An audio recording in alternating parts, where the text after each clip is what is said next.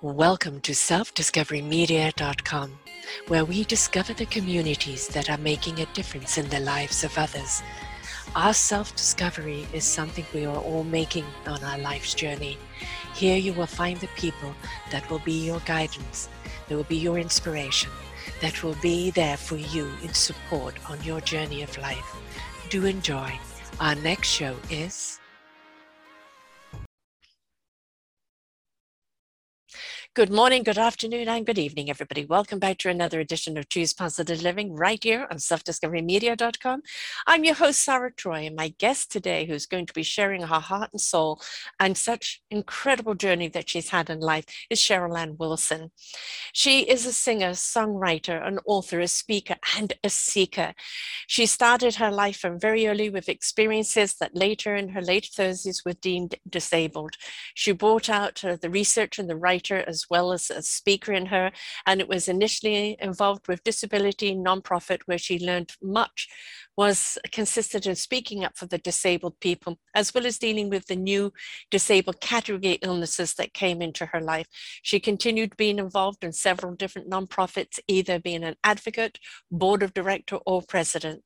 She is a seeker, which also took part in community writing and get togethers, and always good at English throughout school years. She brought out the writer in herself. And she has written books since 2013. There's four of them here, and one of them is the journal, the fifth. And she continues her uh, spiritual seeking and continues to write about her life. But her life most certainly has been difficult. She's um, if you know what she's been through, which we're going to be talking about a lot today, you just wonder how she can still have a smile on her face, wonder how choose positive living could even be the title of this, but it is because she chose to live positively, always seek out what is possible, that there is something more. There is always a purpose to life. There's always something you can do to help people. You can always help yourself, no matter how many times it knocks you down. So, this is a lady of triumph, and let's celebrate everything that she is and has gone through in life. Welcome to the show, love. Thank you so very much, uh, Sarah. Well, to begin with, you know, my home life, I thought, was just like other people's. And, you know, you go to your grandmother's and you meet up again with your cousins and you play with them there, type of thing. And uh, sadly, uh, my uh, parents got divorced when I was five years old. Now, my early introduction to creative arts was uh, both my father, who was a film and sound editor, and he was working at a television station when I was very young. And then as I got older, he went out entrepreneurially, and that's where I think I got the mm-hmm. entrepreneurial bug. And uh, my uh, grandfather, my mom's dad, he uh, was a bandmaster for the Salvation Army Church. And so he was the one in the very beginning that got us singing. Mm-hmm. And um, there was something quite interesting that he did when I was five. He uh, put me on his lap in the car and he put my hands on the steering wheel with his just lightly around them. And uh, of course, he was operating the gas pedal, but uh, I don't think it was the whole entire way, but at least for one hour, I think he had me driving the car like that as we went from Edmonton to Lethbridge, which is wow. about a five hour trip. Right? so five, five. Interesting, right? now, my mother, after the divorce, went on her own spiritual search and she ended up joining the Seventh day Adventist Church and putting us, us kids of hers not only at the church, but also in the church school. And uh, me being the oldest child, I had adult responsibilities just automatically put onto me as mom went out looking for work, and suddenly a younger cousin came living with us.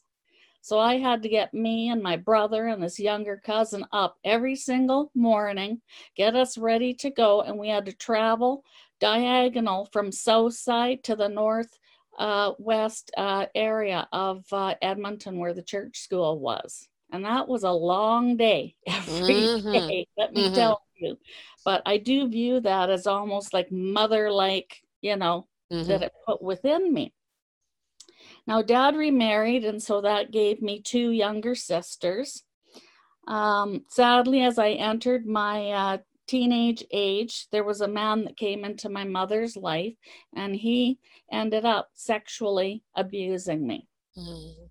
Yeah, that was very sad. That uh, really put me in a fight or flight type mm-hmm. of a mode, and also uh, lots of anxiety and fear all the time. And that lasted right up till I was 18 years old. And then he uh, married me off to a male that I didn't even barely know. And boy, oh boy, did the actress come out in me then when I look at the pictures now and I think, my goodness, you look like you're so ha- so happy, but on the inside you were terrified. Mm-hmm. Mm-hmm. You know, and uh, that was in a farming family, an hour outside the city of Edmonton. So there I was on this, you know, farm, and I'd never lived on a farm in my life. And sadly, I uh, suffered abuse from both that man's mother and himself. Mm. So I ended up getting out of that and going back to living with mom. And mom knew a family in California and so, as time went on, all of a sudden one summer, she decided, okay, we're going to go on a trip to this southern part of California, which I loved it there. Mm. Oh my goodness. I guess to me, that was like Hawaii or something. Yeah. You know, I just absolutely loved it there. And uh, I ended up uh, marrying a son of her friends. There was three sons altogether. Two were already married and so while I was there, I attended the Barbizon uh, School of Modeling and Makeup Artistry and was very proud that I graduated with honors. I also took one audition for the soap opera Young and Restless, mm-hmm. which I had watched most of my life. And I was so excited and like, come on, God, let me get that spot. But as happens in life, all of a sudden there was a shift. Mm-hmm. Now, our mother had gotten breast and hip cancer right when I was in my teenage years. Um, so my brother phoned and he said that mom's cancer was worse and I needed to get back home to Canada right away. So, okay, back up to Canada. And uh, I think I was up there maybe a week or so, and things kind of calmed down. And no, mom wasn't dying. It was just a very difficult time period. So back to California and another shift. Drove into the driveway where we lived, and the van we were driving was mine. And uh, within moments, can't find my husband. Looking all over the place, looking up and down the block, kind of thing. So I made a phone call uh, to his uh, workplace, and they were like, "Oh, he isn't here anymore." And I'm like, "Oh, really?" kind of thing. And uh, I got told that he had uh, sexually abused some of their senior clients he was caregiving. so that was like gulp. They gave me another number to another uh, senior's home. I got told the same thing. And then that was just like, what the heck? And I couldn't phone the third number that I was given. I just yeah. couldn't. I, I, I couldn't even walk across the street to talk to his parents. I, I, I was like I couldn't face anybody with this. Right. I'm surprised he wasn't arrested. Uh, no, not as far as I know. Mm. All I know is that I threw my clothes in the vehicle. I drove back to Canada, and what was really cute was when I got to the border, several of the guards came out in front of the vehicle, all splaying their hands like this and yelling, Welcome home, Miss Canada. so you knew it was the right decision. That's a memory I hold on to. yes. Yeah. Yeah, let's be, before you go on, let's you know look back at that because I, I know you told me before that you know you found him in a compromising position as well. Mm-hmm. And, uh, you know, that first husband of yours, when you became pregnant, decided to hit you in the stomach. And so, you know, the, the abuse wasn't just sexual or mental or anything like that. You literally, with the first husband, had that physical abuse. Um, Mhm. But where so many people get caught up in that abuse and become fearful and retreat, you exited. Each time you exited, you know, for you, you knew, I, I can't stay here. I've got to go. Whatever I'm going to, I've got to go. That takes courage. A lot of people stay because they become so fearful. They, you know, too scared to move on. But you found that courage to each time and go, I'm not staying for this, I'm going. Even though you may have walked into another situation, but then when you look at the abuse that you had as a child, you were wired for that. You were conditioned for that. So you mm. obviously attracted those kind of people because that's what your programming was. But Right. you decided to sever that programming when you went home, right? Because each time you said, no, this is not me, I'm not going to take it, that takes a lot of strength and courage in itself. It does, but I don't think I ever healed properly and I didn't get proper counseling. Right. I just kind of, okay, I'm starting over again, hmm right? It's the So trooper each- way, right? At age 22, I'm back in, you know, Edmonton. I'm starting all over. I'm back into secretarial positions because I was always a really fast typist. And I was thinking that I was enjoying it so much. And then my new stepfather introduced me to a man from his workplace. We seemed to click right away, uh, got married. He came from a large family, which I really, really loved. And his mother and I got along really well and still do to this day. But um, as things moved along, I was more and more not being able to handle the Edmonton winters. hmm So we knew some people from Calgary. We went down there and we decided that's it, we're moving to Calgary. So we did that. And in that new city, four hours south, gentler winters, I thought. My secretarial work now had me working for a criminal uh, lawyer, a female criminal lawyer, and my husband was working for security. I got pregnant during that time and had a girl. And um, one of the comedy times during my right out pregnancy was that uh, I knew somebody that was a stripper. And so one time, me and the husband are in the audience where this stripper is doing her thing. And uh, back in those days, you know, because of the modeling stuff, I was still wearing six inch heels, hmm even though I was pregnant hmm right? And so I just get up from my seat. I'm wearing a dress. I'm fully pregnant. And I start up the stairs to this long stage. and the stripper happens to be turning around at the same time and is just like looking at me and going, What are you doing up here? and I just went, I want to talk to you. I want to talk to you. And I started going across the stage. you know it was just i don't know i just wanted that that entertainment hmm factor. hmm that's built into me so It must have gone down very well. well she sort of she wasn't happy but she kind of worked along with me Mhm. but got me off Yeah. But you know, that three years taught me a lot about Canadian uh, and provincial law. Mhm. I was happy yet stressed. Then a brother in law and family moved to British Columbia to Summerland.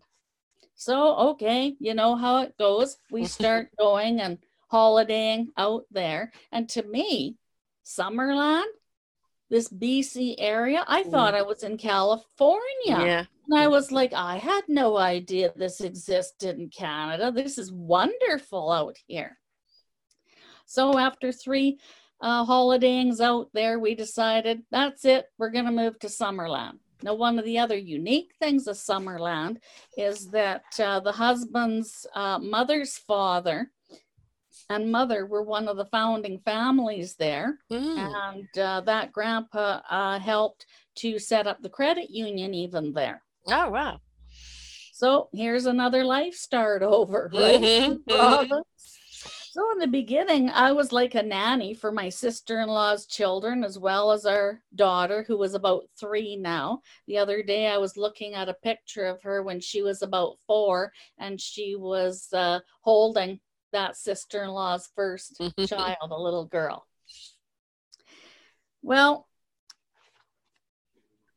after a while, I got work at a small ladies ladies clothing store, but sadly, the boss was well. I used to say a nasty word in those days, and these days I'll say narcissistic, and I just had to get out of mm-hmm. there.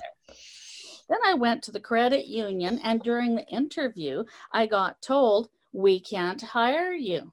Now, thank goodness that because of learnings along the way, I learned to say instead of why, which sends someone to the emotional, mm-hmm. I said, What's the reason? And the woman said to me, You're not a Summerlander. You don't belong. Oh, goodness.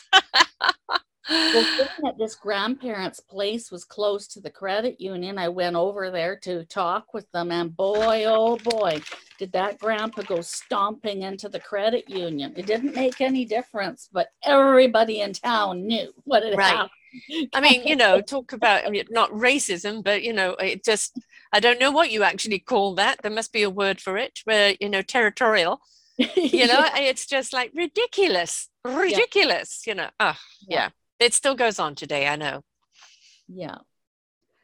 So all of a sudden, I was just the mother at home. Mm-hmm. So I tried to enjoy that time period. There was a family next door with six kids. So it was nice to, you know, see my daughter playing with them and get to know their parents and stuff. And then one day, crossing the crescent edge that we uh, lived on, was my husband's first wife walking a dog. And I simply thought, well, she's there to uh, visit her parents. Okay. But little did I know that she was there to take back uh. her first husband, my husband. And she got him. Oh, no. That was horrid for me. I did, when we split, I didn't want my daughter living with relatives fighting. And mm-hmm. so I just said to her father and his family, you know, within reason, you can see her whenever you want. So that brings me into moving into Penticton, where I am now. And it's so amazing to know that all that is 30 years ago when mm-hmm. I moved into Penticton. I was in great poverty. I finally managed to get an apartment way down on the Skaha end near a school for my daughter. And I was I was doing all I could to get to know the community. My health just kept getting worse mm. and worse. And, and I didn't really know what was going on. But I had a blessing. I had a very, very excellent doctor. And uh, this situation brought out the researcher mind in me. Mm-hmm. I started looking things up, and when I'd have my appointments, I'd bring him, you know, the newest that I had found type of thing. And it took about two years, and then we found out, and he stated, You've got fibromyalgia and chronic fatigue. I relate to, yes. So basically, the two of us taught the South Okanagan about this illness. Mm-hmm. Which still so, so, little is known about it. It's, uh, you know, let's pause there for a moment. It's, um, it's still doctors don't know what it is and people don't know what it is.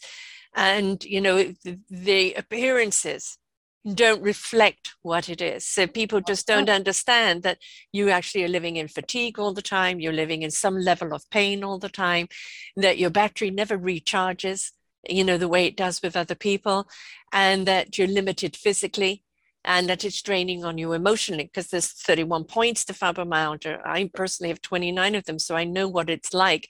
And they don't understand every day is a struggle to do something, but also we need to be purposeful we have to be doing something otherwise you go down the depressive road which is also anxiety and depression are very key with fibromyalgia it took two years for me to be diagnosed as well because nobody knew what it is and i eventually uh, my my doctor, Dr. Arsenault, was the one of the leading doctors on fibromyalgia in the world, and he was my doctor, and we did a show on it where we really did talk about what it is. But it's still to people today oh, what is this fibromyalgia thing? You know, sure, you can just exercise and diet and it'll be all all right. And they just don't get it. So I, I hear you on that one. It is just imagine working out at full force and being absolutely exhausted and your body hurting the next day. That's kind of where we live at every day. Yeah. Right. So yes, I I understand where you're at with that one, love. Yes. And then around 1993, 96, a physiotherapist found out that my tailbone was completely broken off and resting inside my body. And at that time on my left hip. No, but wait a minute, before we go any further, how did that happen? That's what they asked me. And it brought big tears to my eyes because there was two different things that happened to my body that I felt could have caused it.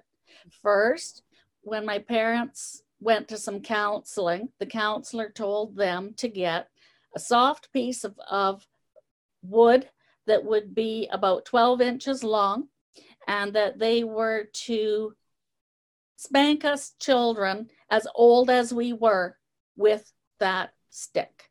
And the last time I got spanked with that stick, I was 15. We had wooden open stairs, and I was running up the stairs because the pain of that hitting me was so bad, and I didn't want to be hit with that stick anymore. Right.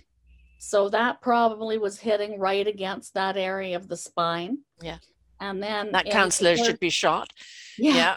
and then in the first marriage, that mother in law uh, disliked my non ability to just whammo from the top of my head and hands, make bread and buns and all that on Sunday. And so she uh, picked me up by the back of my top and the back of my pants, and she would throw me down the stairs. Oh my God. so yeah. that's probably the two things that caused yes. that. And when I stated those two things, the medical people said, oh, yes, that's definitely the two things that caused it. Right. So I was placed on morphine. And uh, the morphine for me felt like a big blessing. Mm-hmm. Because somehow with the morphine, I wasn't quite as fatigued in the morning as I usually would be. And uh, it certainly handled a lot of the pain. I mean, the pain was still there to a certain degree, but it handled a lot of it. Yeah. I still had to watch how much I would do in a day and mm. things. Mm. But so during this time, I began to attend a metaphysical spiritual center because, you know, in those younger years with mom joining that Seven day Adventist church, there she is, SDA, there's grandpa, her dad, you know, Salvation Army, and there'd be big arguments going on all the time. And then other religions, I kept and I kept thinking, how come these Christians are arguing all the time? I know. When they're supposed to be thinking the same way, but a different religion name. Yes. The same way. Should right? be based in love, should be based in kindness, it should be based in compassion. And it doesn't, it becomes judgment, becomes persecution and mm-hmm. yeah yeah completely the opposite yes yeah so that brought a lot of positivity and liking myself to my life uh, the same time i got my daughter into what was called international jobies as i felt that that was going to give her quality friends and bring positive life tools to her life and i really do believe it did that my mother moved to a small community not too far away from Penticton here. And so she and I began to sell Regal products and Avon mm-hmm. together. Mm-hmm. Now, mom was always the numbers person, and I was always the creative one. Mm-hmm. Now, I have to jump back j- just quickly for a moment. In 1994, I took a genealogy course, and during that, I found out that on mom's side, we were Métis, mm-hmm. that we had come from Mohawk Turtle Clan from deep southeast uh, Toronto and going into the edge parts there of uh, Quebec. And uh, finding out all that and then me looking into what does this really mean and and and about the culture and stuff mm-hmm. like that what's the right word it just brought such a knowingness to Mhm. me. It was Mhm. all of a sudden like I knew myself better and Mm-hmm. understood myself better. And I, I treasure that. Yes. There was a revelation for right you. Now there is fights going on with people out there saying that if your family wasn't at Red River, you're not Métis. And there's a lot of negative comments about Mohawks on there. I hate to say. Mhm. I just shook my head about that a couple of days ago and said, I'm not going to read this anymore. No. No. I'm just not going to. Yeah, it, it it's comparison and competition are deadly. You know, competition should be for the field, for the sports, um, and comparison to anyone is always going to be, you know, a, a judgment thing. You know, I'm better than you, I'm more important than you, you're inferior to me, and that is always a negative. It's always going to bring out conflict and Yes. chaos, and it is not peaceful and it is not loving uh, who cares what blood you are if, if you're all you know native indian in some way then you are right? It's like if a person is black and white they always judge whether they have one ounce of black in them as black rather than the white right? So i just you know it's acceptance folks acceptance. And Mhm. stop this little itty bitty niggling over stupid things. Yes. Now, I forgot to say that one, once the broken tailbone was found, that was when I was finally placed on provincial disability. Now, that was better than the welfare I had been on, but still not much better. And so, with doing these sales with mom, yeah, I was learning things, you know, all, all along that I'm grateful for but I still had to stay within the monthly allowable Yes. limitations Yes. of disability. which is very little, by the way, folks. Five and a half thousand a year is all you're allowed to earn above that. And with the cost of inflation, along with the pension and disability, it is uh, way below um, living. Um, you know money and with everything going up higher it leaves people with disability or pension at a, a really high risk Yeah, it makes things very difficult. yes And then in 2001, when I was head of fundraising for a nonprofit, and we were doing a hamburger uh, uh, hot dog fundraiser, um, sadly, I got a brain injury. oh my goodness how'd you get that I was I, I wasn't using a cane yet. I was just coming out the door carrying a tray of hot hamburgers and hot dogs. I saw um, the table, the person barbecuing, and another friend in their wheelchair. And I saw that wheelchair's friend's face go sort of like, uh, kind of thing. And my mind immediately wondered, and that was the last thing I knew. When Mm, I came to, I was seated at the table and there were so many people around me and pushing down on me. And I just kind of, what's going Mhm. on came up.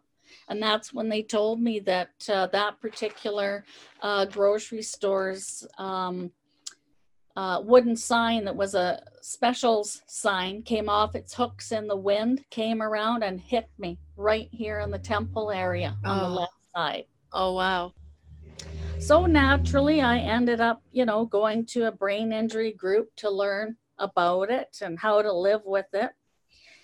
And as I was doing that, um, 2001 was when I decided, okay, I've got all this nonprofit experience now from all this volunteerism that I've done over the years.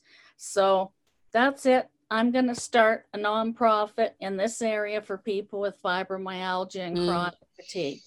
hmm So we called it South Okanagan Fibromyalgia Association so that its short word would be SOFA, given that's where we most ended up. hmm So I'm glad that I did that. Um, again, lots and lots of, you know, learnings as you're meeting with and talking to other people.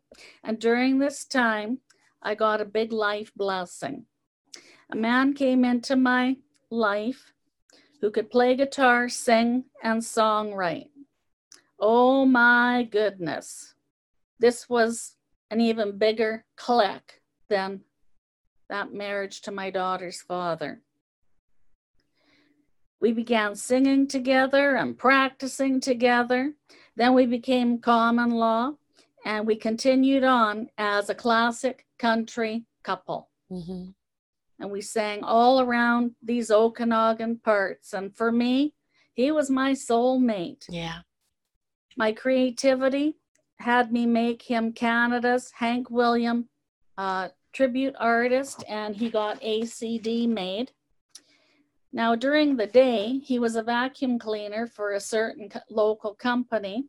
And one particular uh, day when the secretary wasn't usually in, he was working on a vacuum from a brand new contract. And she heard him yell out in a not natural way for him because he'd been in the Marines. So he was Right. one tough guy.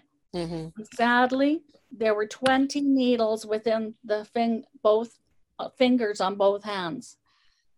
So he got hep C from that. Mm. And eventually, that's what he died of in September 2013. Mm. How long did you have together? 10 and a half years. Ten and a half years of bliss. Yeah. Mhm. Yeah. It was really wonderful. I'm glad you had that. You know, considering all the other horrors that you had, I'm glad you had that. Yeah. Yeah. Um, I'm sorry, I just got to look at my notes here. oh, yes. So it was probably during the last of his days, and uh,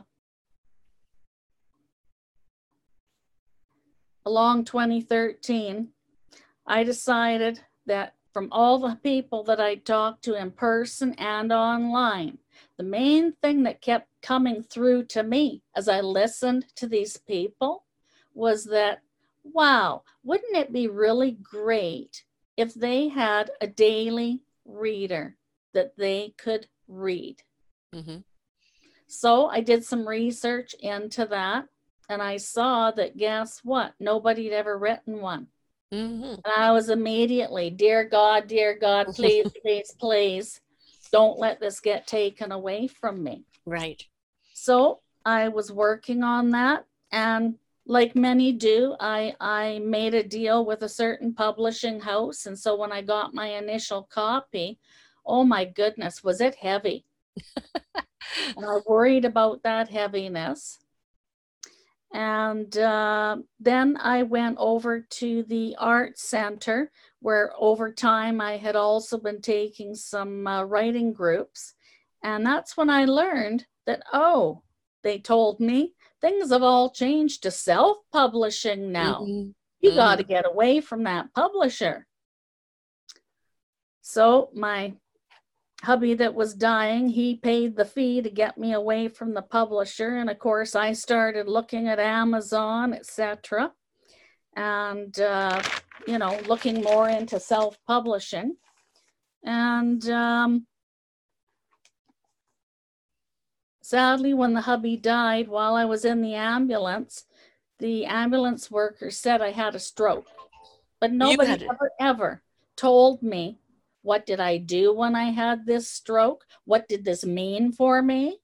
I had to literally just look that up online.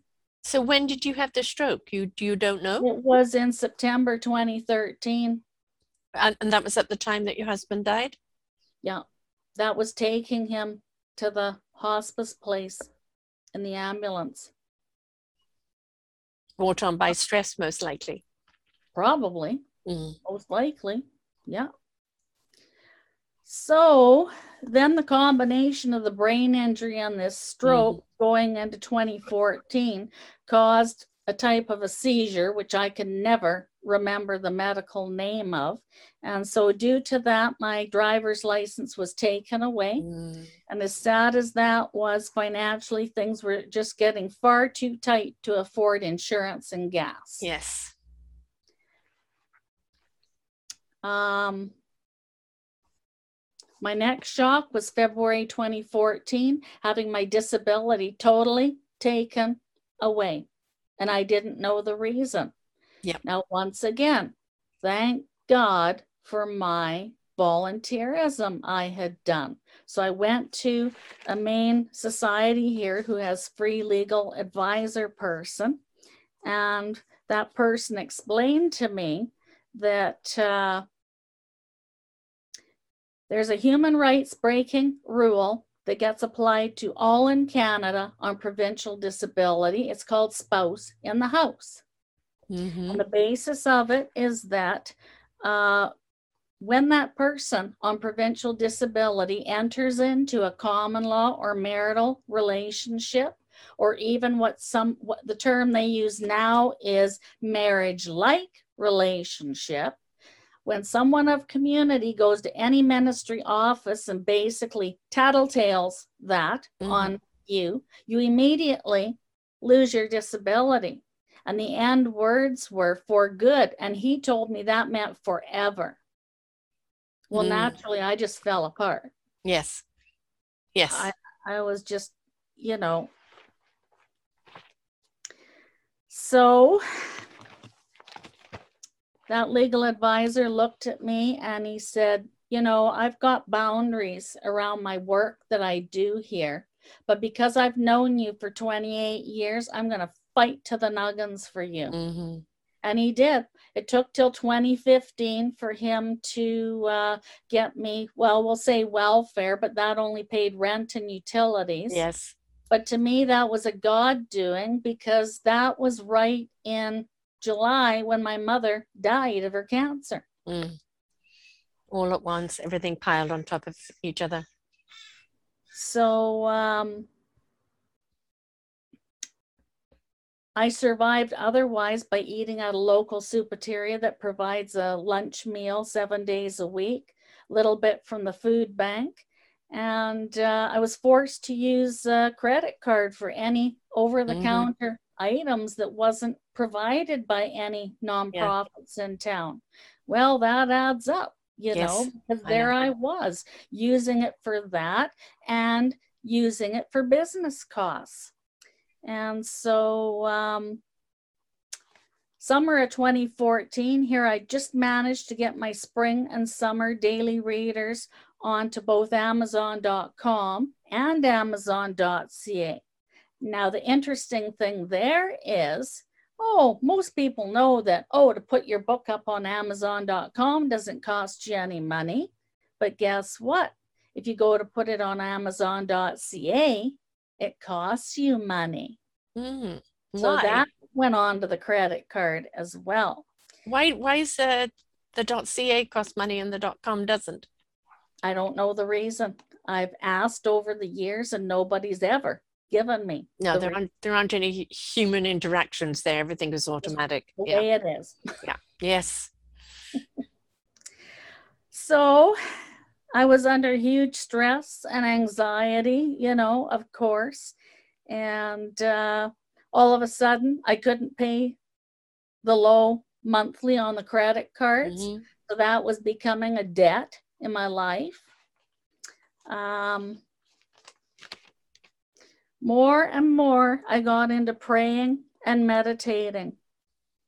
I kept getting the strong soul feeling like I was to continue writing.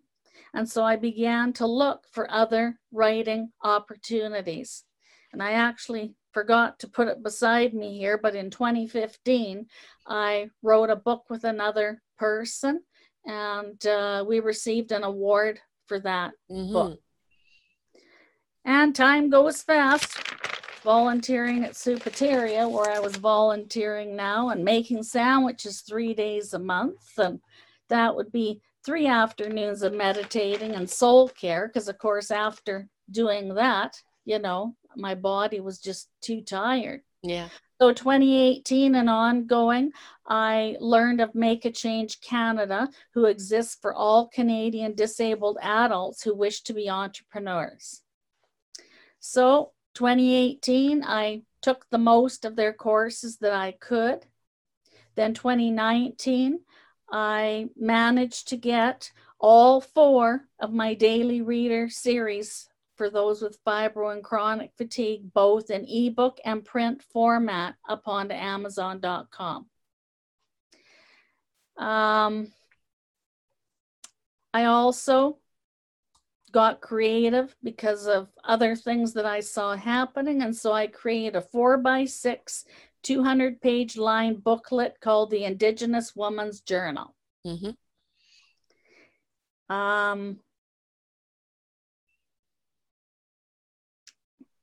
I had been in 2018 in a business partnership with another disabled female writer that came to a close. And so June 2019, I had to start my entrepreneurial path all over again.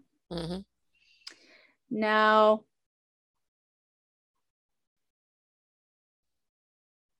2020 and 2021, I decided to write open poetry. I found out about uh, Pauline Johnson, who was a Mohawk woman, and uh, she wrote open poetry. And I loved her poetry. And every time I looked at her picture, I had this strong feeling of are our souls blended somehow? Mhm. I always go through that feeling with her. So in 2020, um, all of us volunteers at Soupateria were called away, of course. We don't Mhm. want you to get it, so don't come in. And so I started writing open poetry as many times as creativity would hit me. And I'm proud to say that uh, back about three weeks ago, the local art gallery was having a poetry mic thing that night. And um, I won third place. Oh, wonderful. Congratulations. Yeah, I was very pleased. hmm So recently, I newly learned about making what's called an Amazon author page. So that's got a picture of me, you know, a biography, and shows any books that I've made up to date, and it's got a certain address to it. All of Uh, those Mark- books are showing on your show page, by the way, with the link to that Amazon. Well, recently, this last Saturday, I learned about something new. It's called Linktree. And the beautiful thing about Linktree is that when one goes to it, they'll see my picture and then there'll be the several different areas like like I'll, I'll call them almost like lines, Mhm. okay? So you can press on one for the website, you can press on another for the YouTube page Mhm. or the other pages that I have, and I really love that. And it's a free program and uh, and a free training that I got for that. So I was very glad about that. Now, also in 2020 and ongoing, I found the best web coach for myself, and I, I try to promote her as much as I can. Her name's Catherine Calhoun. She is a techie specialist and has great patience and understanding and she has things laid out in a step by step way, which shows one where they are in the process of building their website. Mm. Now, my plan, as you knew, was for me to have my uh, lead item and following email um, and web landing page completed for today. But situation happened whereby if God and the angels, etc., were not working, I would have lost absolutely everything. hmm Oh dear. You know, when you're spiritual and you're doing your praying and meditating, Creator works in a very mysterious way. Yeah. And that's exactly what happened in this situation. And just to put it short, somebody that's supposed to be the cleaning person in the apartment building I live, which was this building was built in 1969, so it's a fairly old building. In uh, in a little closet room, they had an eight by ten box, absolutely filled with rags, soaked in Varsol. Why? Varsol is a paint thinner. Yes. Why are they keeping it? Uh, well, based on all the negative and evil things this person has done to me since the day I moved into the building when I didn't even know them. Mm-hmm. I I don't know. All, all I know is that I did end up calling 911. The firefighters were the ones who found this. They listened to everything she said, which anybody with a common mind would know this person was lying like crazy. And basically, we saved the building from being burnt down. Wow. Because there was two other tenants that are on the same level, which is below me. And uh, they had been claiming that since the Wednesday before, that they had been smelling something awful, but couldn't put their finger on right. it. Right. Mm. And she was trying to sabotage everybody. I mean, what was her reason behind it? I don't know. There's been a for sale sign in front of the building since July 5. One of the tenants was told by the realty manager that there's been no interest in the building. So I had somebody quippingly say to me, Oh, maybe it's for insurance. Right. Exactly. Who knows? Yeah. Yeah. Only God knows. Right. Well, now they they know a they've caught it, and b also a warning out there, you know, to kind of keep doing it. Everybody keep being vigilant because if they've tried once, they may try again. Yeah, and it also means that there's both a fire fire hall and a police record. Right, exactly. Yeah, it's amazing what people would do without any, you know, care at all about the lives that it affects. And, you know, you talked about narcissism earlier, and there are so many people that it's just about themselves you know, their own self greed, their own self interest, and they really do not care. It's very psychopathic because they have no feelings for anyone else as long as they're all right. And we have too much of that in the world, far too much of it. And it's it's time, you know, for certain people, it's it is a condition that, that you'll never be able to ignite the heart or mm-hmm. ignite the soul. You just can't. They just don't operate from there at all. And they're a danger because they have no conscience whatsoever. But that's not the excuse for the most of humanity. We all have that conscience. We can all step into compassion. We have a heart where we can care, not only about ourselves, but other people. And it really is time that we step into it because we're seeing so much discourse in the world right now disruption, um, disease.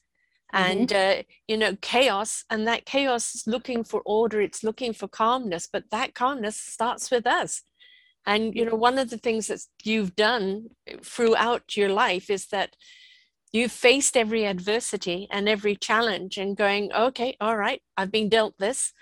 How do I, you know, I'm going to research how I survive it. What do I do with it? How do I move forward? And you've always looked for some form of purpose to keep being belonged to.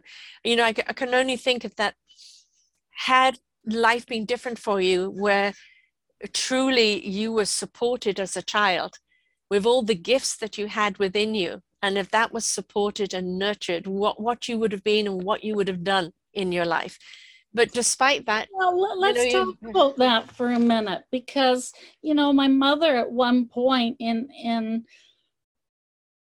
I'm trying to remember how old I was. I think I was 12 or something like that. And she put her and my brother and myself as a little trio.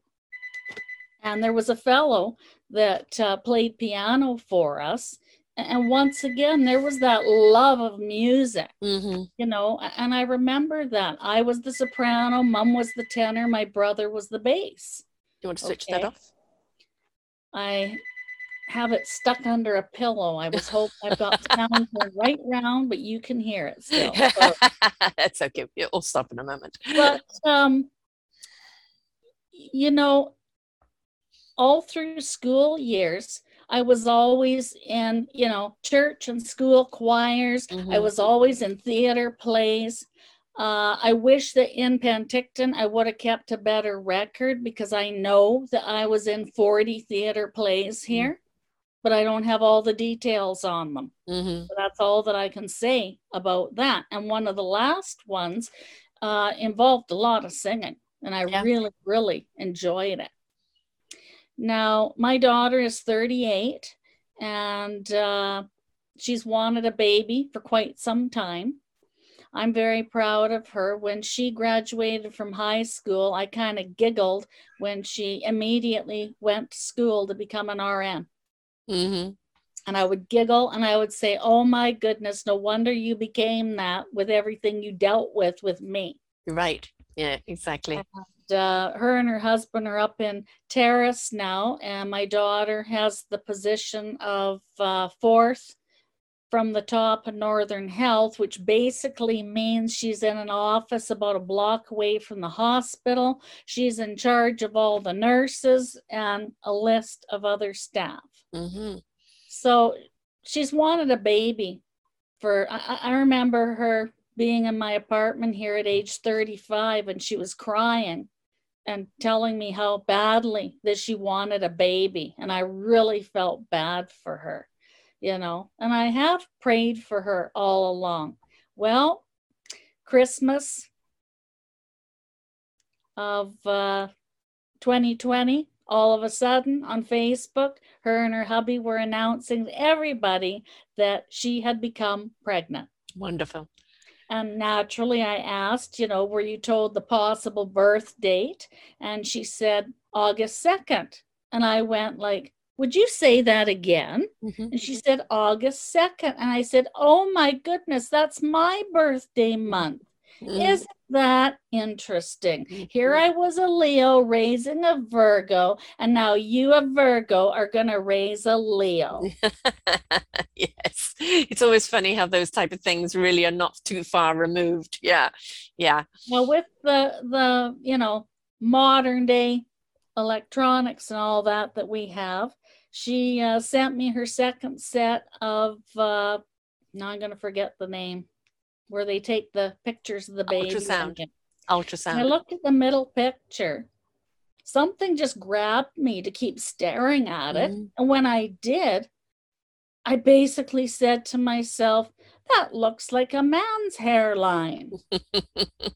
And then I just kind of went like this. And when I told my daughter that's what I saw and felt, she was like, Oh, mom, you don't know what you're talking about. Right. And a few months later, all of a sudden, again on Facebook, they're like, We just got told today what it's going to be. Do you want to know? And I just typed yes in the field when she phoned me.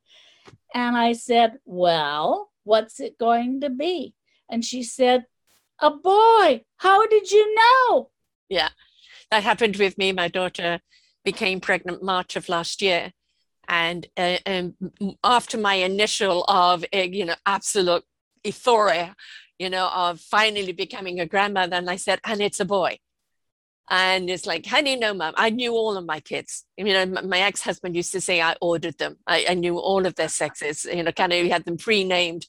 And i said it's a boy. And sure enough there's a wonderful little grandson of five and a half months right now but it's just that's called the knowingness that you referred to earlier. You know you don't you're not coming from the head's knowledge. You're coming from the heart and soul. And yeah. and you just know. And you don't know why you know you just know. That's the knowingness. Trust the knowingness. It never lies. Yes that's right. That's right. So you well, he's born now? there's other ways that those above reach out to oh, us oh yes. because definitely my grandson was born on Sunday, July 25th at three in the afternoon. I phoned my brother way up in Fort Nelson, who was being a, a caregiver for the Indian band for all seniors up there. And um, we had a great conversation that Sunday night, and he was so excited about my daughter's baby mm-hmm. and saying, you know, when my supervisor gets back the end of August, that's it. I'm going to take a trip over there and, and, you know, see the baby. And I could just in my mind, I could just see him Mm-hmm. He he had a certain smile on on his face that would just you know draw anybody. Yeah. He was a comedian. yes, out of all of us. yes, uh, and he had the greatest bass voice. Mm-hmm. I even had said to him that Sunday night for a second time in a in a couple years. I said, you know, I said you're such a good comedian. It would be so easy for you to put like just a little half hour act together and have yourself videoed and you could put it online. Mm-hmm. And I said, people would go crazy for you. Nah. And I said, you know, your bass singing voice is up there with the greats. Nah, you don't know what you're talking about. But sadly, the Tuesday morning on the 27th, I got a shocking phone call that morning to be told that my brother was dead. From what? Only 58, died from a heart attack. Mm. Mm. Now, this is where information in genealogy and knowing family health comes in. Mm-hmm. Because when I was speaking with the coroner telling me this, that's when it was like, okay, mom's dad, Grandpa John, he had a heart attack when he was 50. Then he got remarried to a lady with six kids and had a wonderful life. And I'm pretty sure he was either 75 or going on to being 80 when he had a heart attack that took him. But our own blood father, he had a heart attack that put him in the hospital at age 60. And within a week, had a major one in the hospital and died. Mm. Now, I just turned 60 August 19th. So I admit to you that I had my dad on my mind a lot mm-hmm. and thinking, it's too young. It's too, too young. young. to go. Yeah. So then to get this call about my brother. Right. Was yeah. like, oh my goodness. And it caused me to question how much time do I have? How much oh, time do no, no. No, no, you don't think like that. And I had um, to tell myself, stop it. Yes, stop exactly. It. I'm I'm I'm turning 67 in a month, and my dad died at 45 of heart disease. Uh, he had his first heart attack at 40. In those days, they told him, Oh, you've got three months to live. And so he, he was a fighter pilot in the wars, and he was a racing car driver and a yachtsman. And he just kind of pushed himself. Had he changed his lifestyle, he would have continued to live. But instead, it was come on death. And within, you know, four years from there, he died. My brother had a heart attack in his 60s looking after my mum who was bedbound at the time um, I, you know i've said with god look you've given me asthma all my life eczema fibromyalgia numerous other things no i'm not going cancer way which is rampant in my family or heart way you've given me enough and i think it's like we you know we look at the genealogy and yes it's there. Like cancer is very very rampant. My sister's just about to go through yet another operation just before her 80th birthday. And it's but we have to kind of say not me not me. And i got given this which is you know with fibromyalgia there is no cure. It's something you just have to manage and it's a lifer. I've had it 24 years now. I'm going to have it for the rest of my life. It's going to get more challenging as i get older but as long as i can still be purposeful and productive in any way then that's what i'm going to hold on to. But no don't feed the the heart attack because it doesn't mean you're going to get it. You right. know it's it's just being aware of it though because you had that stroke being aware of it then you know the things that you need to do to protect your heart. And that's the important thing. Yeah. But yeah it's way too young for you know people to be taken and and it's you know and and it's always seems to be surprising when you think oh there's no history there or there's no reason for them to be. And then heart we're looking at cancer and we're looking at covid and we don't realize that heart attacks are still I don't know if they are the number one or if cancer is the number one, but it's way up there. And that we don't do enough to look after our hearts. And a broken heart and a stressed heart and an unhappy heart can easily cause a disease as well. It's yeah. called dis-ease. That dis-ease wears on the body yeah. and it goes to the vulnerable organ and it starts breaking it down. So your happiness is your wellness. And it's really important to live in your happiness. Yes. And that's something that I've probably been learning about for the last five years is to be happy from the inside. Yes. Yes. It's an inside out job. A girlfriend of mine that actually has been hospitalized many times for her pain she taught me something interesting.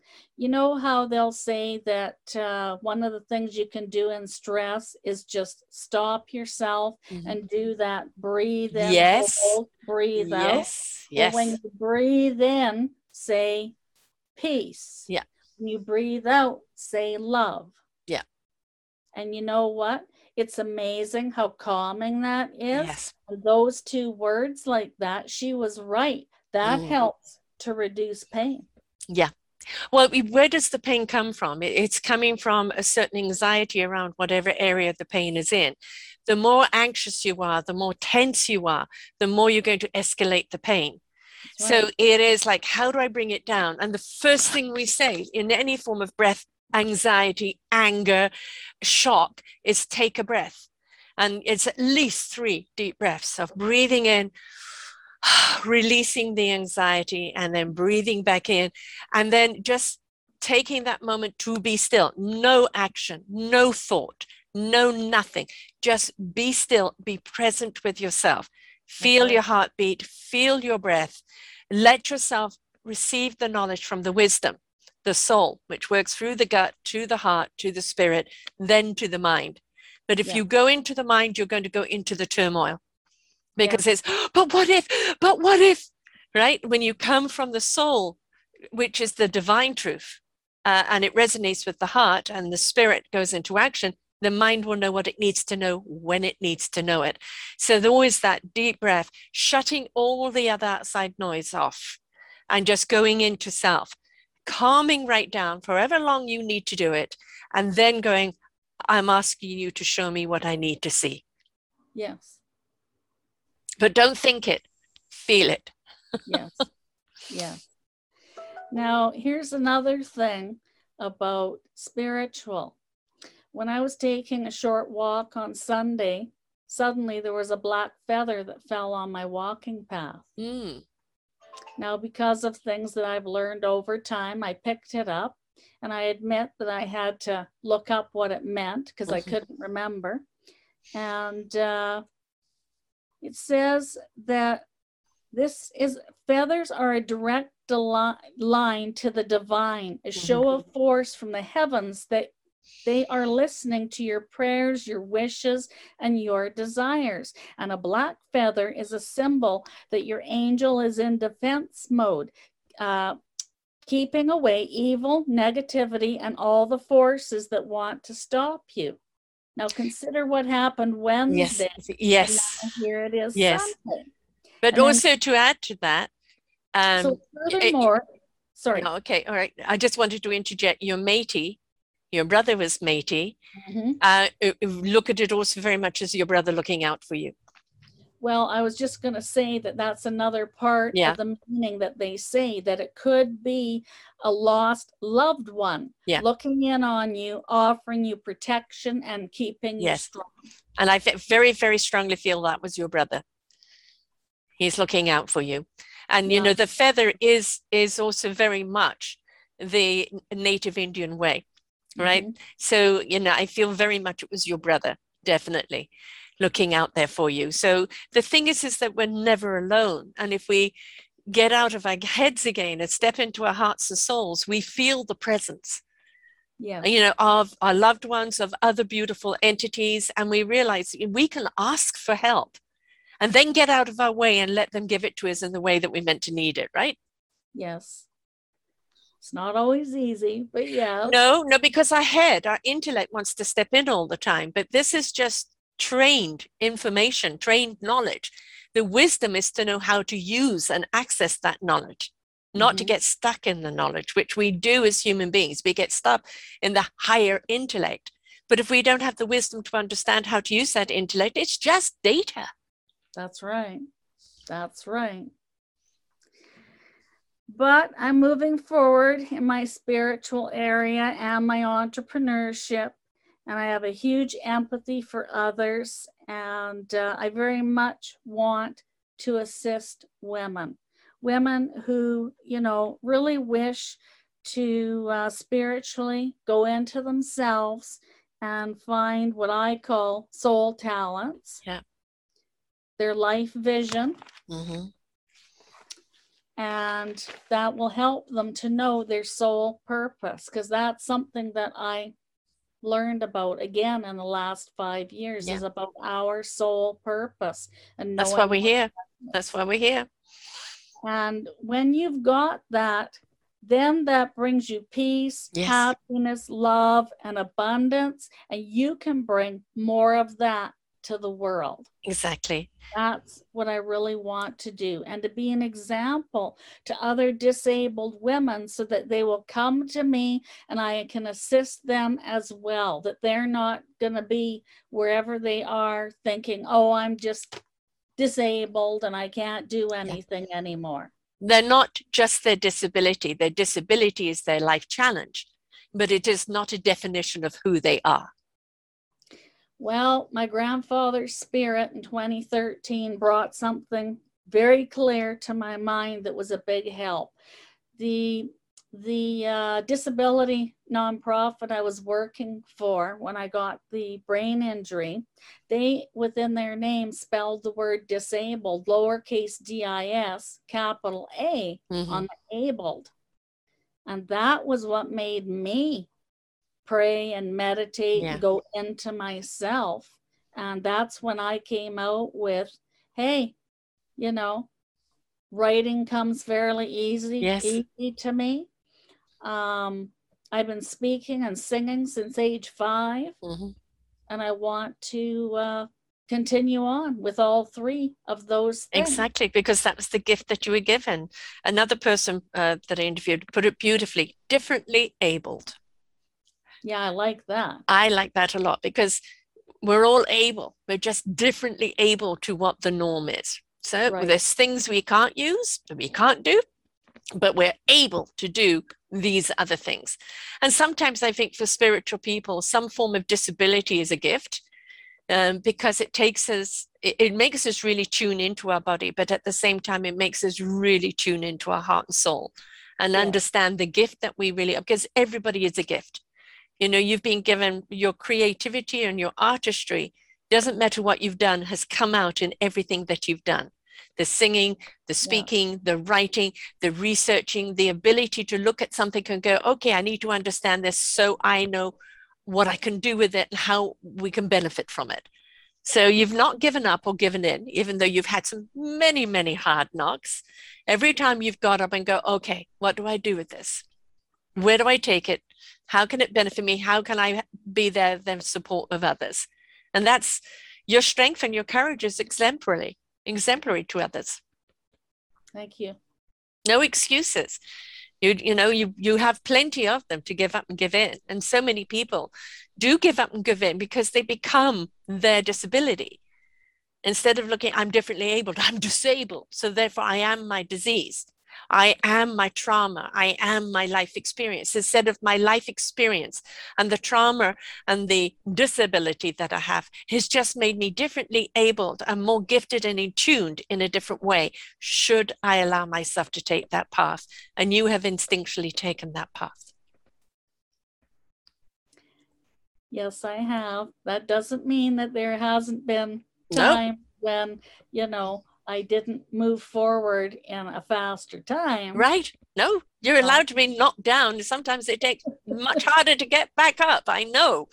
You know, it's a, even though we know that there's always a reason for something, sometimes it just is longer to get back up, longer to get that energy and that, okay, all right, what does this mean? What am I meant to do with it? It's just like, come on, folks, I'm tired. I don't need any more knocks. But Yeah. it's because they know of our inner strength, because they know that we have that courage to face it, that they keep giving it to us. It's just like, can I retire now? can I just have some peace and comfort now? But for as long as we've got the fight in us, they keep giving us the challenges because that fight is not just for us, it's for other people as well. Yes. Now, in in uh, we'll say Aboriginal world, um, a lot of times you go to the elders because you're getting Mm. wisdom from Yes. the elders. Yes. And uh, so the elders around here gave me the name Metis Angel. hmm Lovely. And so at one point, I literally asked their permission because I wasn't sure if it was okay. And I said, okay, you've given me this name, but would it be okay if I use this name along with other words I might choose for a business? And they said, oh, yes, absolutely. Yeah, because so, it's the reason you were given it is to so that, manifest something. that's the reason that at, at this point I, I've given myself the business name of Metis Angel Artistic Muse. Mm-hmm. Wonderful. And that artistic muse is definitely something that can take people down many, many different avenues. Um, yeah. So you, you're on Linktree slash Metis Angel. Yeah. Um, that is, uh, so it would be, you know, www.linktree slash Mety, M-E-T I-S-A-N-G-E-L. Actually, one has to be careful with the spelling of the link tree mm-hmm. because it's not just the word straight out like that. Yes, it's the after the L I N K T R dot E E. Yes, uh, that's it. Right. And so capital M on the Metis Angel, and that will take you to what I described a picture right. of me and then links to all my social media and my website. Right. And of course, Facebook, Metis Angel Muse and uh, Instagram, Wilson Sherry, um, Sherry Ann, Cheryl Ann. And uh, then you've got your YouTube with everything on there. And you've also got a beautiful, you've got all of your books here on Amazon. So anybody just puts in your name, you know, just uh, Cheryl Ann Wilson into selfdiscoverymedia.com search engine, and her show will come up. And you can also see all of um, her books that are on Amazon. You've got all of the books here in a banner. Click on that link, and it will show you where to buy the book and everything about each one of them. But you've also got a wonderful free gift for everybody. So tell everybody about that. Well, I put together a type of a workbook that uh, is going to help people in their beginnings to begin to take a look at some of these areas that we've been talking about you know? And uh, one of the biggest things is that you hear this in marketing but it has to happen for us personally as well that we need to know like and trust ourselves mm-hmm. so within the booklet i talk about trusting yourself I talk about knowing yourself.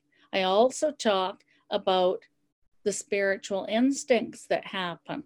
You know, we, a lot of us loosely will say, pay attention to your gut feeling. Yes, yes. The thing. And so there's just some words and, you know, some areas in there that they can write some of these things out to give them a beginning to the betterment of life. Right. I mean, you know, so many people uh, are at a crossroads right now because this last 18 months has certainly shaken us up and we're nowhere near out of the woods on many levels right now. And, uh, you know, we're going to face many transitions in our lives. And instead of like, oh, the door closed to me, what do I do now? You simply open another one and be willing to, in wonderment, you know, explore what the options are. But if you know who you are, why you are and what your gift is, you will understand which door to open and what to do when you open it. So, the first and foremost thing is know thyself, right? Yes. Know, knowing thyself is so important. And what a big thing that did for me is that when I'm amongst other people, it's just like, take me as I am because yeah. I'm not putting on any, you right. know, airs yep. or anything. Yeah. Take me as, as Popeye says, I am what I am. Right. yeah. I am what I am. And you know, if we can all go through life just representing ourselves from the inside out and not live up to an illusion or a facade, we would take an awful lot of pressure off ourselves. And it would be so much more easier for other people just to see you for who you really are, not an illusion of what society has thought that you should be. Yes. And the other thing I keep consistently learning about is that maybe at a moment of, well, like this this building happening, that yeah. that took the time away from me to finish my to-do list where probably over the weekend I would have had the website live. And saving your life was a little more important. I had to look at it that, hey, just a minute here. just a minute here. Remember something. You are at where you are meant Yes. to be at.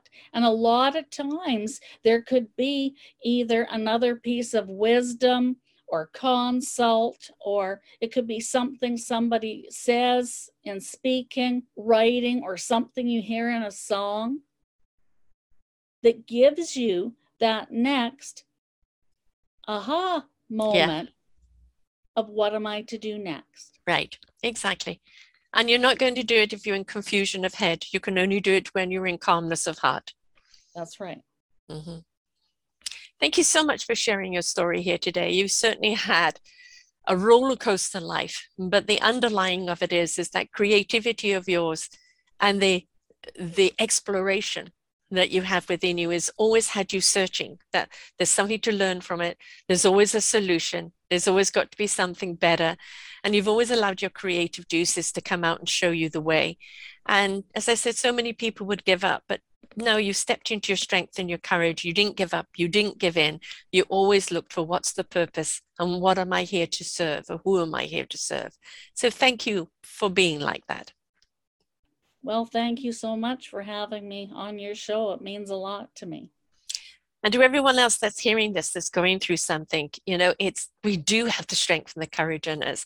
Uh, look at all the things that she's had. She's kind of glanced over it like very, you know, matter of fact, or you know, this happened to me. But each one of them was a trauma, and each one of them has had its physical effect. It came out beat her up in the body, but not in her spirit. Her spirit got stronger all the time. Her meaningful purpose got stronger. The fight for the injustices and for the people of the downtrodden got stronger. And we can all do that because sometimes fighting for other people, we realize we're fighting for ourselves as well. So, for all of you out there that are on that brink and not knowing where to go, learn from this beautiful lesson here today that we can do it. It's all a question of choice. It's igniting that heart and soul within us. Knowing there's always something more that you were given this challenge to discover that strength, to discover that uh, courage, to discover an ability that's going to take you to the next phase of life. Because after all, we have many chapters in our book of life, don't we, love? That's right. That's right. Thank you so much for being here with us today. And to everyone else out there, may you find the strength and the courage and the abilities that you need in your life and that we will benefit from. So until next time, bye for now. We hope that you enjoyed the show. You will hear many, many shows here on selfdiscoverymedia.com. We have new shows for you out every week. Just find them on our podcast or, or What's New. If you feel that you have something to share that makes a difference in the lives of others, or you too feel that you could be a host, please contact me at info at selfdiscoverymedia.com and we will be glad to speak with you. Have a wonderful day.